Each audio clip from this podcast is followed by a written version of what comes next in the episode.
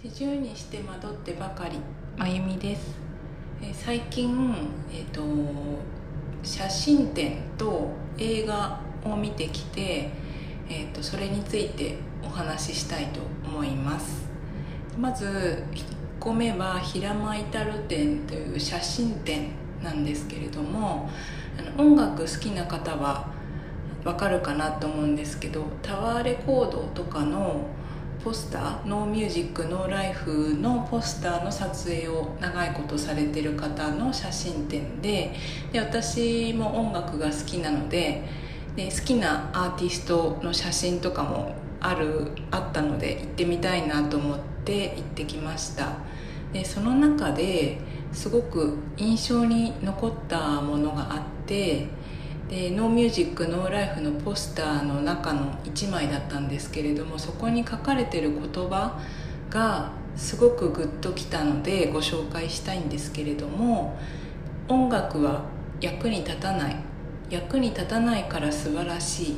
役に立たないものが存在できない世界は恐ろしいっていうふうに書いてあって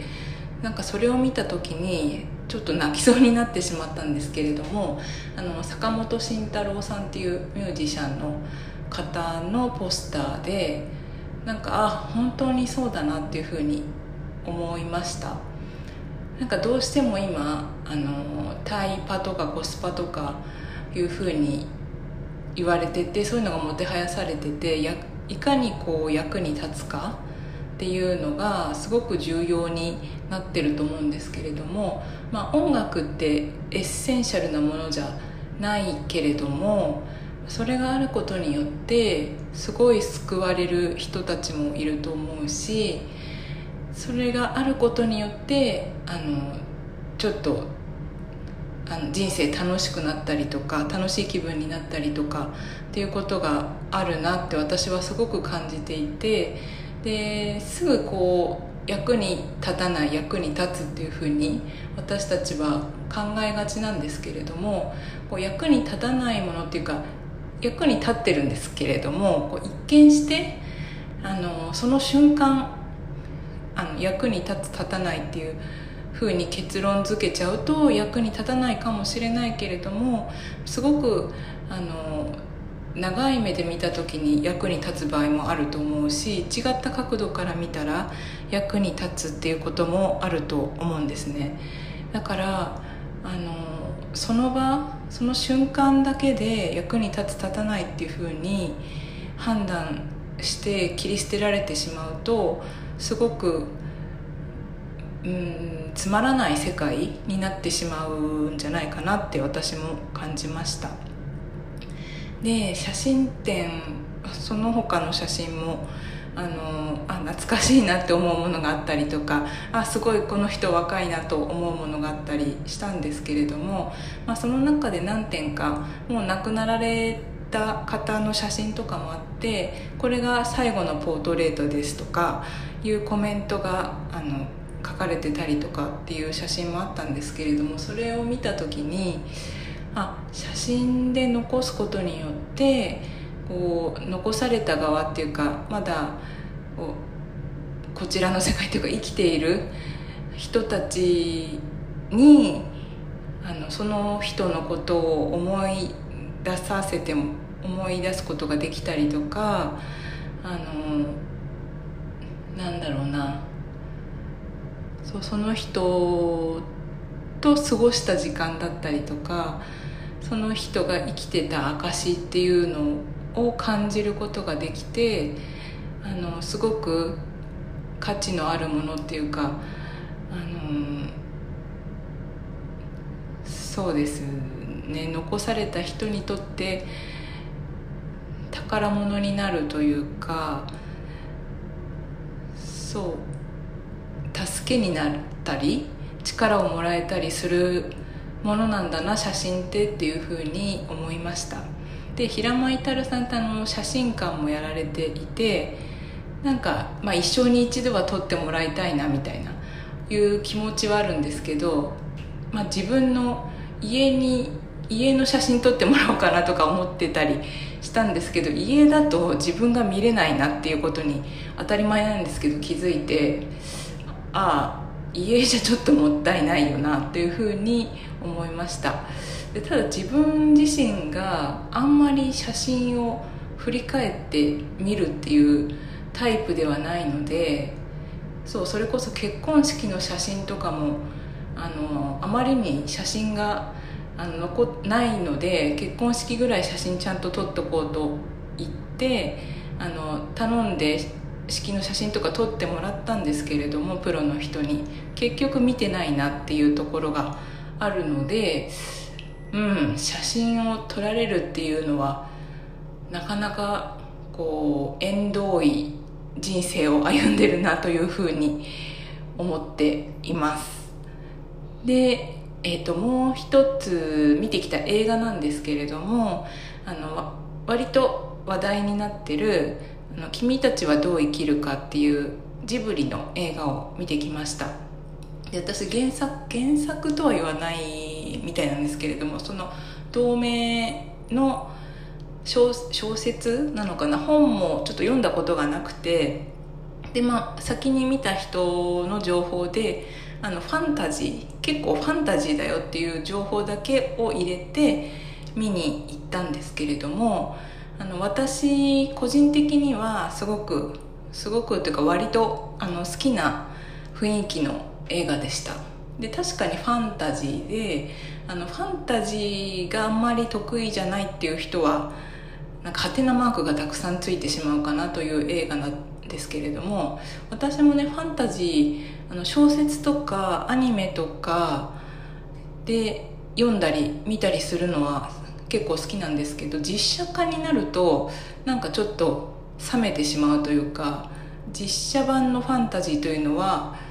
うん、あんまり 得意ではないんですけれどもあのアニメだったのですんなり入ってきました。でまあ好きな感じだったんですけれどもじゃあその映画を理解したかっていうとあの多分多分というか全然理解できてないとは思うんですね。ただあの映画とかアートとかってこう筋道立てて理解するっていうよりはなんかこう分からなかったら分からなかったっていう感情を大事にするっていう見方でいいんだよっていうふうに言われてから分からないって思うことが大事みたいなことを聞いてからその分からないことに対して拒否感があんまりなくなったというか分からなくてもいいんだっていう感じで見れるようになったのであのそうですね。そこはそうその分からないなりに楽しめる楽しめた映画かなというふうに思いました。でやっぱさっきの話とちょっと似通ってきちゃうんですけれどもこうどうしても今の世の中って分かりやすいものが求められがちだと思うんですね。あの短時間で分かるとかそういうのがすごくあの重要視されてると思うんですけれどもそうじゃなくて分からんその何でもかんでも分かるとは思わないっていうことが大事だよっていうかもう理解できないことを認識するっていうか、まあ、理解しようとするのは大事なことなんですけれどもなんか分かったつもりになってしまうっていうのがあんまりいいことじゃないのかなって私自身思うのでその分からないっていう状態を認めるっていうか自分の中の分からないっていう気持ちを認めたりとかすることであの豊かなあのものの見方ができるんじゃないかなっていうふうに最近感じています。特にね映画とかってあの私全然詳しいわけじゃないんですけれども昔の映画ってきっとそういう方が多かったんじゃないかなって思うんですよね。見てる人に考えさせたりとかちょっと結論はっきりこうなりましたって終わり方じゃないとかそういう映画が多かったのかなって思うんですけれどもそれが考えさせるというかそういうのがあの映画とかアートの役割なんじゃないかなアートの役割の一つ全部がそうだとは言えないと思うんですけれどもあの役割の一つなんじゃないかなっていうふうに思っています。でそう全然これは余談なんですけどあのその映画渋谷の映画館に私見に行ったんですけれどもなので割とあのお客さんとか若い人が多い印象だったんですけどエレベーターに乗った時にあのその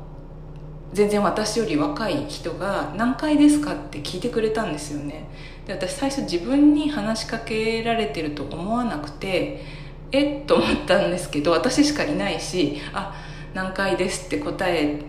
たんですけどそういうなんだろう親切心相手を気遣う気持ちとかあとエレベーターの開くのボタンを押しといてくれたりとかっていうことをしてくれるあの人が多くて最近そういうことしてもらってなかったのでなんかあすごくあの今の若い人っていう言い方はあれなんですけどなんか今の若い人って なんか優しいんだなっていうかすごい優しい人が多いなっていうふうに思いました。で、まあ、そう思うってことはきっと自分自身そういう余裕がなかったんだろうなっていうふうに思ってそういうこと自分もできるような状態でいたいというかできるようできるなんて言うんだ？そういうことが自然にできている状態でありたいなと、うん、思いました。はい。今日も聞いてくださってありがとうございました。それではまた。